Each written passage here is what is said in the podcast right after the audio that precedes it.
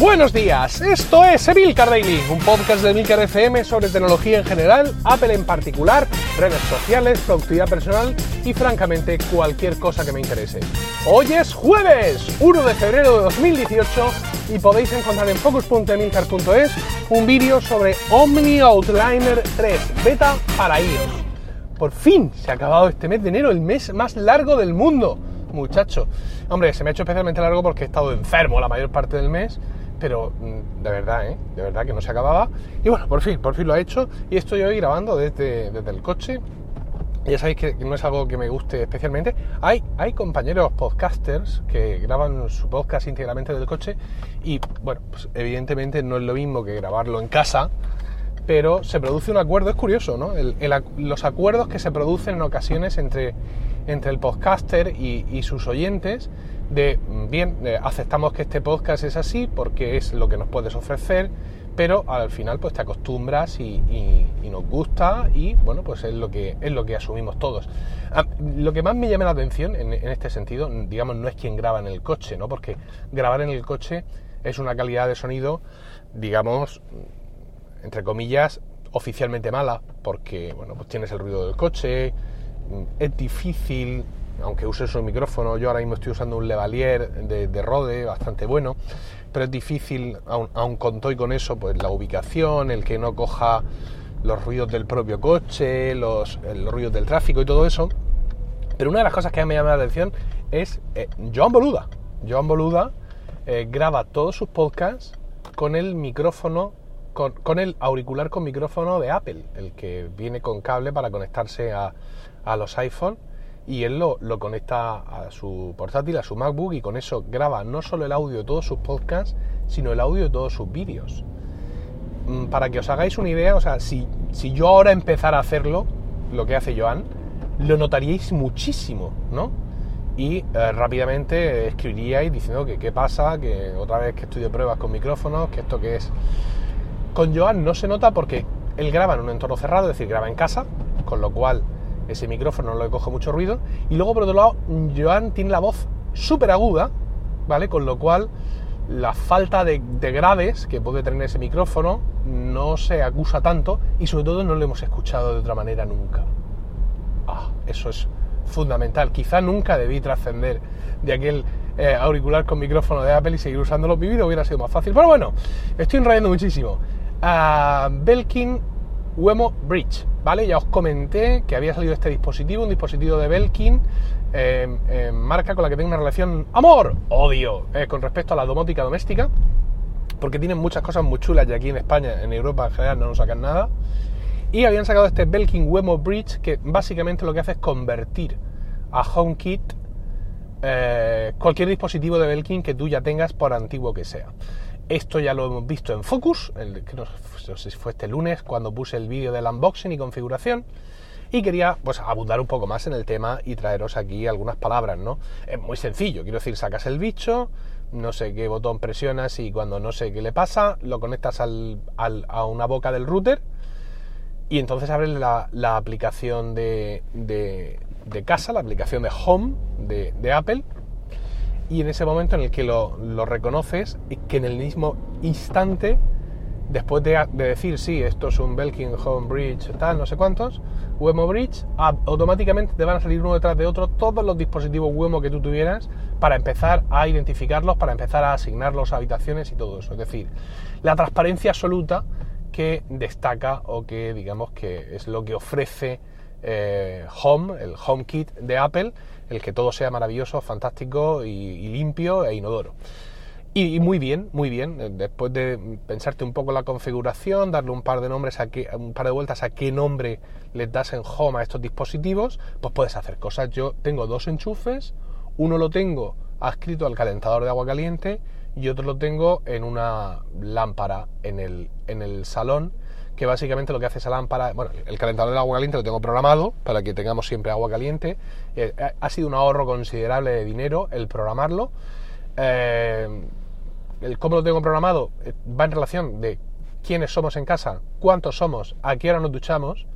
Quiero decir que es difícilmente está programable. Yo tengo un calentador de, de 100 litros y entonces, pues sí, lo, se enciende, por ejemplo, por las mañanas de 7, no, de 6 a 7 eh, todos los días, pero sin embargo los sábados lo hace un poco, los sábados y domingos lo hace un poco más tarde. Y luego se enciende por la tarde-noche eh, también de 6 a 7. Creo que es una cosa así, ¿no? Y de esta manera, pues yo tengo agua caliente y la verdad es que ha sido un ahorro eh, considerable en, en, mi caso. entonces, pues le he puesto calentador, le he hecho que ese enchufe se llame calentador, lo he adjudicado a la habitación cuarto de baño y el otro se llama lámpara, creo, y está en el salón. Entonces, pues claro, una vez que lo tengo configurado, aparte de que él sigue su rollo de programación, que yo no tengo intención ninguna de tocar, que ese es el tema, quiero decir, yo no, antes ya no controlaba a voluntad estos dispositivos, sino que funcionan programados, pero bueno, lo he probado, ¿no? Le he dicho, oye Lola, enciende el calentador pues sí, lo ha encendido. Dice, son las 3 de la tarde, pero bueno, tú sabrás. Oye Lola, apaga la lámpara eh, del salón. ¿Vale? No tengo más lámparas. Es decir, si yo dijera apaga la lámpara, me, ocurriría como cuando le digo apaga el calentador. No le tengo que decir apaga el calentador del cuarto de baño. Él busca los identificadores y solo si hay varios identificadores con el mismo nombre, discriminaría por habitaciones. Y me lo dice. Y también muy graciosa. Oye Lola, ¿cómo está el calentador? Pues me dice, pues está apagado. Son las 4 de la tarde. Es la quinta vez que me lo preguntas. ¿Vale? Todo ese tipo de cosas funcionan muy bien. ¿Qué más tengo de HomeKit? Pues eh, no sé hasta qué punto lo he comentado aquí, pero tengo un chisme de Netatmo eh, que lo que hace es ver el estado de tu habitación, de la habitación en la que está, medir el ruido, medir la temperatura, medir el dióxido de carbono, medir la humedad y pues eh, ver el confort que tienes, ¿no?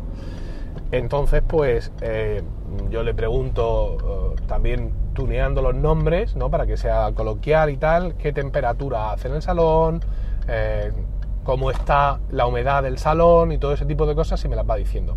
Todo esto muy bien, pero claro, quiero decir, mi sensación con HomeKit sigue siendo la misma y es que hay que aparcar un millón de dólares en la puerta de alguien, porque tienes que cerrar el círculo completamente, si no todo esto mm, no tiene mucho sentido. Quiero decir, si yo de pronto veo que la temperatura del salón es 19 grados, pues no puedo encender el aire acondicionado, ni a la distancia, ni de ninguna forma. ¿Por qué?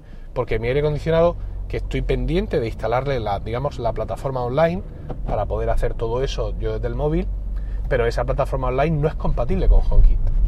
Con lo cual, pues, mm, aunque yo, digamos, aunque no, ya conozco cuál es la temperatura de mi salón, pero no puedo hacer nada. No, cómprate el, termostato de Netatmo de el Nest o lo que sea. Pues no porque mi aire acondicionado es, eh, es una máquina de aire acondicionado con bomba de calor y esos termostatos funcionan con la, mm, la, esta, la calefacción que va pues, con caldera de gas y ese tipo de, o con agua y ese tipo de historias.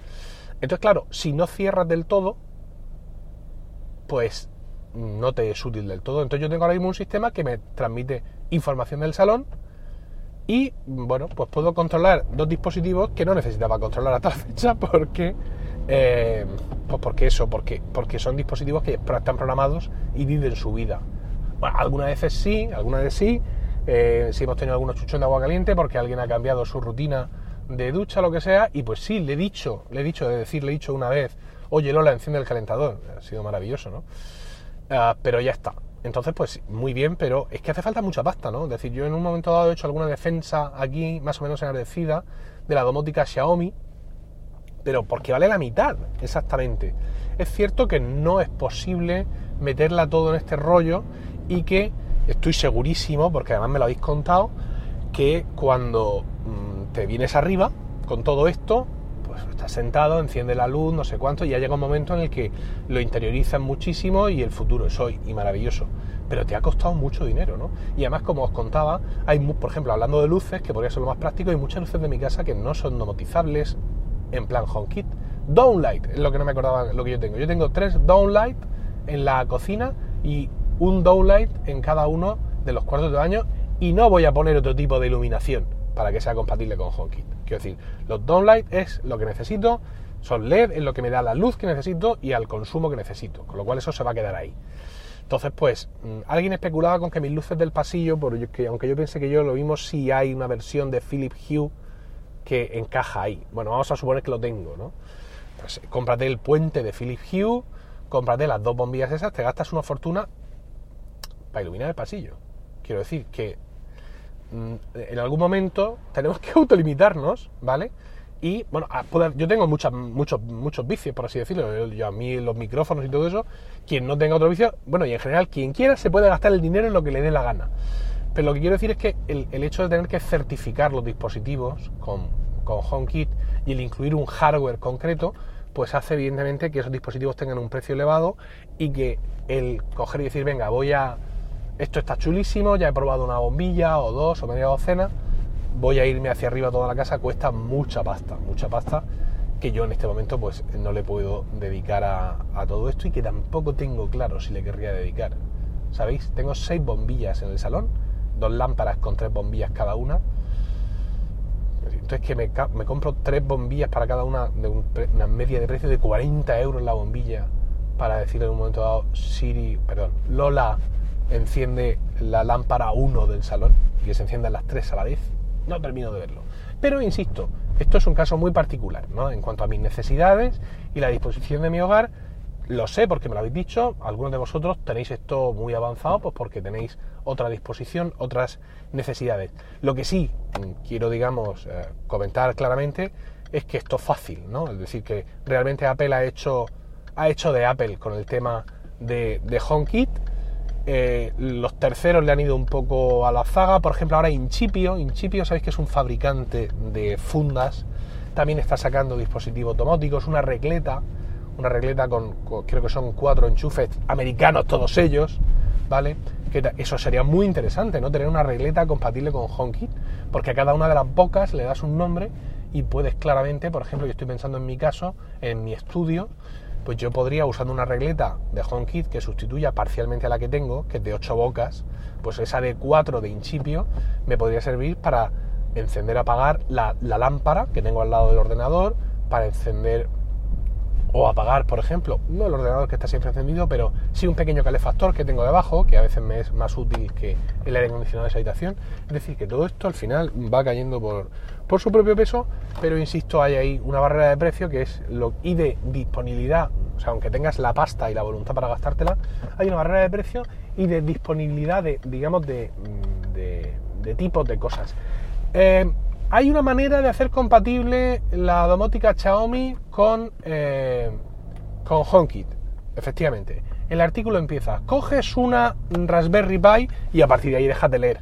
Porque, efectivamente, coges una Raspberry Pi y haces un kilo de cosas. Y entonces esto vulnera plenamente el principio de HomeKit, que es que todo sea fácil. Entonces, es cierto que los dispositivos de eh, Xiaomi son más baratos, pero mi tiempo también tiene un precio. Entonces, por no gastarme dinero en bombillas o no sé cuántos de otras marcas y compatibles más caras, lo que me voy a hacer va a ser matarme durante dos semanas a hacer cosas con la Raspberry Pi. Si sois hábiles de per se, porque ya sabéis hacer cositas y tal, pues para vosotros no será un, eh, un obstáculo, pero para mí desde luego lo es. Eh, como os decía, en cualquier caso, contento con el Belkin Wemo este Bridge contento, muy contento con lo poco que voy conociendo de, de HomeKit y para mí, para mí en concreto, sigue teniendo una doble barrera de precio y de disponibilidad real de los dispositivos que necesito, que es lo que hace que eh, pues no abrace esta subreligión de Apple con tanta fuerza como es abrazado otras. En cualquier caso, sigo esperando vuestros comentarios en emilcar.fm daily, donde también encontraréis otras formas de contactar conmigo y no olvidéis suscribiros a Focus emilcar.es, donde encontraréis vídeos nuevos cada semana sobre todos esos temas, aplicaciones y servicios que nos interesan de verdad. Y también allí encontraréis Weekly, mi podcast semanal sobre iOS, que se publica mañana, viernes. Que tengáis un majestático jueves, un saludo y hasta mañana.